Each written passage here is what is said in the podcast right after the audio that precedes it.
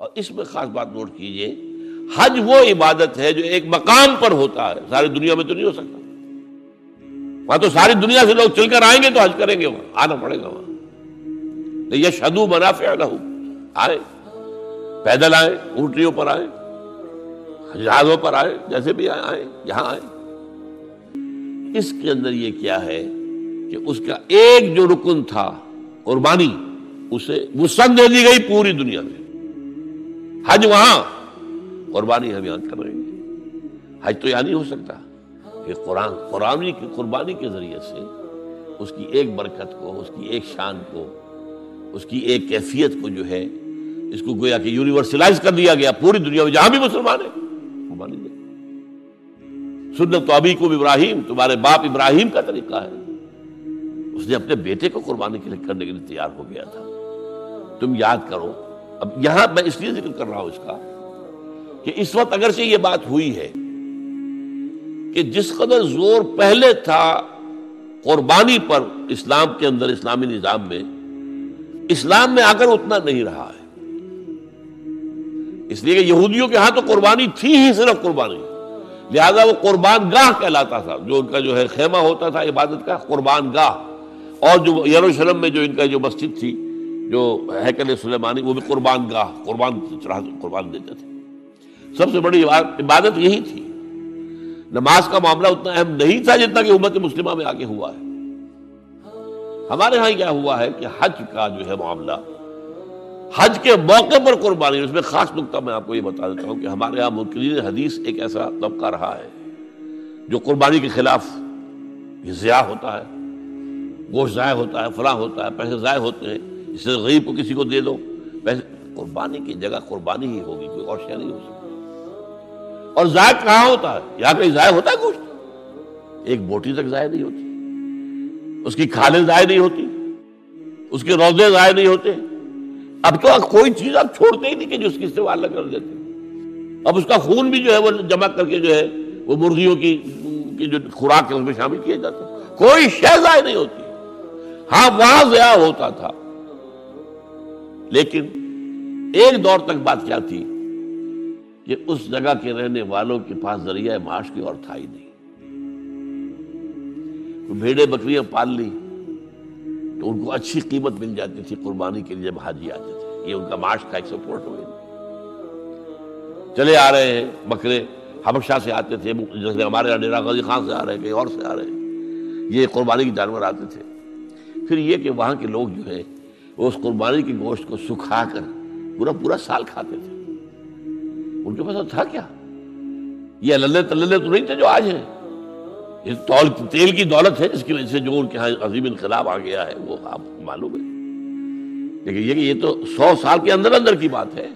اس سے پہلے کیا تھا یہاں؟ کچھ بھی نہیں تھا۔ حاجی ہی جا کے صدقہ خیرات بھی کرتے تھے وہاں پر۔ حاجی ہی جو ہے وہ قربانی بکرا خرید رہے ہیں، تو وہاں کے لوگوں کا نفع ہو رہا ہے نا۔ پھر وہ گوشت کتنا کھا جائے گا حاجی تو ظاہر بات ہے وہی کھاتے تھے۔ وہ کھڑے رہتے تھے۔ میں نے خود سن باسٹھ کے اندر دیکھا ہے کہ کھڑے رہتے تھے۔ بدو لوگ آ کر۔ اور جو بھی جانور دیکھا، اس کو فوراً جو ہے وہ لے گئے۔ وہ تو زیادہ زیادہ ہم لوگ جو کرتے تھے، وہ جلدی سے اس کی وہ کھال اتروائی اور کلیجی نکال کے لا کے جو ہے وہ اس کو بھون کر کھا لیا اپنے کیمپ کے اندر۔ اور اس وقت تک یہ تھا کہ بنا کے اندر کیمپ بھی ایسے ہوتے تھے۔ کھلے کھلے جگہ، بڑے جو ہے، جو گوشت پک رہے ہیں اور کھا رہے ہیں۔ اب تو وہاں جگہ ہوا ہے ہی نہیں سرے سے نہ معلوم کتنی چوڑا چوڑا کرتے جا رہے ہیں، کئی پہاڑ کاٹ دیے تاکہ یہ مینا کی وادی چوڑی ہو جائے، اور چوڑی ہو جائے، اور چوڑی ہو جائے۔ لیکن وہ تو ظاہر بات ہے کہ اب جو بڑھتا جا رہا تعداد کا معاملہ۔ لیکن یہ کہ یہ بالکل بکواس تھی کہ کوئی ضائع ہوتا، ضائع کہاں ہوتا؟ ضائع وہاں ہوتا تھا۔ اس لیے اس کو وہ کہتا تھا غلام احمد پرویز جی کہ وہاں جائز ہے۔ بھائی وہاں تو تم جو جس کو جائز کہہ رہے ہو تو ضائع ہونے کا تو اگر معاملہ تھا تو وہاں تھا۔ آپ کو یاد ہوگا، یہ افغان جہاز جب ہو رہا تھا تو پورے پورے بڑے سیون، فور سیون جہاز بھر کر قربانی کے گوشت کے آتے تھے یہاں افغانستان میں مجاہدین کے لیے۔ اور وہ، اور جو یہاں پہ جو ان کے وہ تھے، مہاجرین تھے ان کے لیے۔ پورے پورے۔ ان کے جو جہاز بھر کر آتے تھے۔ اتنا گوشت وہاں ہوتا ہے۔ بہرحال یہ عید الاضحیٰ جو ہے، یہ ہمارے اندر اس روح قربانی کو باقی رکھنے کے لیے ہوا کیا ہے؟ اس چودہ سو سال میں بدقسمتی سے۔ ایک طرف تو شکر ادا کیجیے کہ کم سے کم دین کا ڈھانچہ برقرار ہے۔ حج ہو رہا ہے تیس لاکھ آدمی حج کر رہے ہیں۔ عمرہ ہو رہا ہے، لاکھوں آدمی عمرہ کر رہے ہیں۔ یہاں ہمارے یہاں پچیس ہزار کا شہر اعتکاف آباد ہو جاتا ہے۔ چلیے، اسلام کا ڈھانچہ تو کچھ نہ کچھ ہے نا۔ روح نہیں ہے۔ نماز و روزہ قربانی و حج یہ سب باقی ہے تو باقی نہیں ہے۔ عقل و دل و نگاہ کا مرشد اولی ہے عشق۔ عشق نہ ہو تو شرو دی بت تصورات۔ یہ روح جو ہے اللہ کی محبت، اللہ کے ساتھ وفاداری۔ اللہ کے لیے ہر شے قربان کرنے کو تیار ہونا۔ ان سلاقی و نسخی و ماہیا و ماتی اللہ رب العالمین۔ جب تک یہ روح نہیں ہوگی۔ اسی لیے فرمایا سورہ حج میں لئی اللہ لحومها ولا دماؤها ولكن يناله التقوى منكم دیکھو تم اونٹ اگر ذبح کرتے ہو یا بکرا یا کوئی اور چیز، بیل، گائے، اللہ تک ان کا نہ گوشت پہنچتا ہے، نہ خون۔ نہیں ینال اللہ لحومها ولا دماؤها ولكن يناله التقوى منكم ہاں اگر تقوی تمہارے اندر ہے، وہ اللہ تک پہنچ جاتا وہ روح تقوی، وہ ہے نہیں۔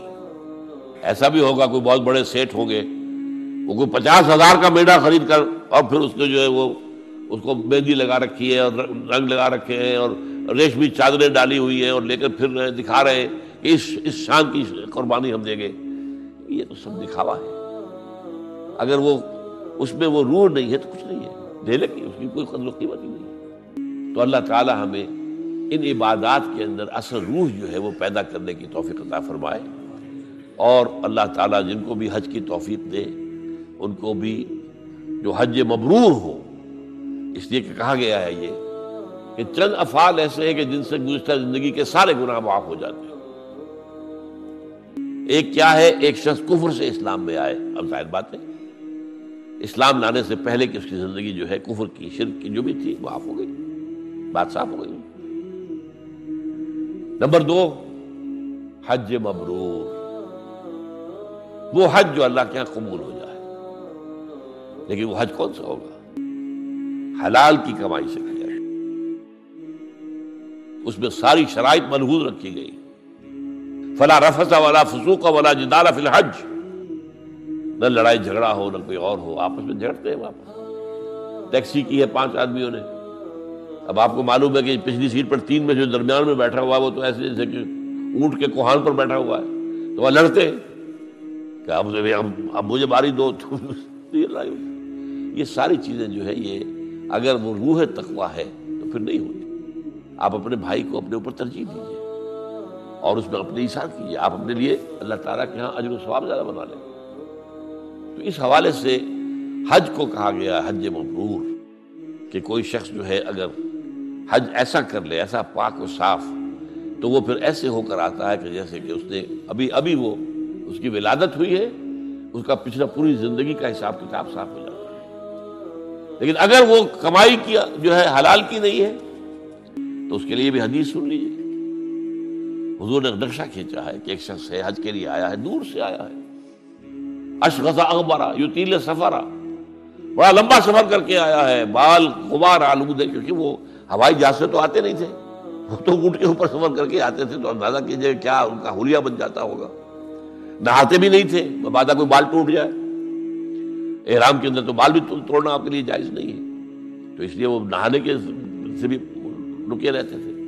اسی لیے تو کہا ہے سمبل یکدو تفسا ہوں پھر جب یہ سب تم کچھ کر لو، تو پھر اپنا جو بھی میل کچیل ہے وہ دور کرو، اپنا ہاؤ دھو اور اپنا احرام کھول دو۔ اور گویا کہ جیسے عید ہوتی ہے ہمارے یہاں عید کی نماز ہوتی ہے تو وہاں پر وہ پھر اس کی جگہ پر جو ہے وہ طواف ہے۔ طواف زیارہ کہ جو یوم نہر کو قربانی دینے کے بعد اور ربی جمرات کے بعد پھر جاؤ اپنا حجامت بھی کروا کر سر منڈوا دینا جو ہے افضل ہے۔ پھر جاؤ اور جا کر اب کپڑے پہن کر گویا کہ عید منانے کے انداز میں اچھے کپڑے پہن کر خوشبو لگا کر جاؤ اور طواف زیارت کرو۔ یہ طواف زیارت جو ہے، یہ جو ہمارے ہاں عید عید اضحیٰ کی نماز کی دو رکعتیں، اس کے قائم مقام ہے یہ ہے اس طریقے سے یہ نظام آپس میں بڑا مربوط ہے۔ اقول و قول حاضہ وصطفر اللہ علیہ ولکم ولسائر المسلمین والمسلمین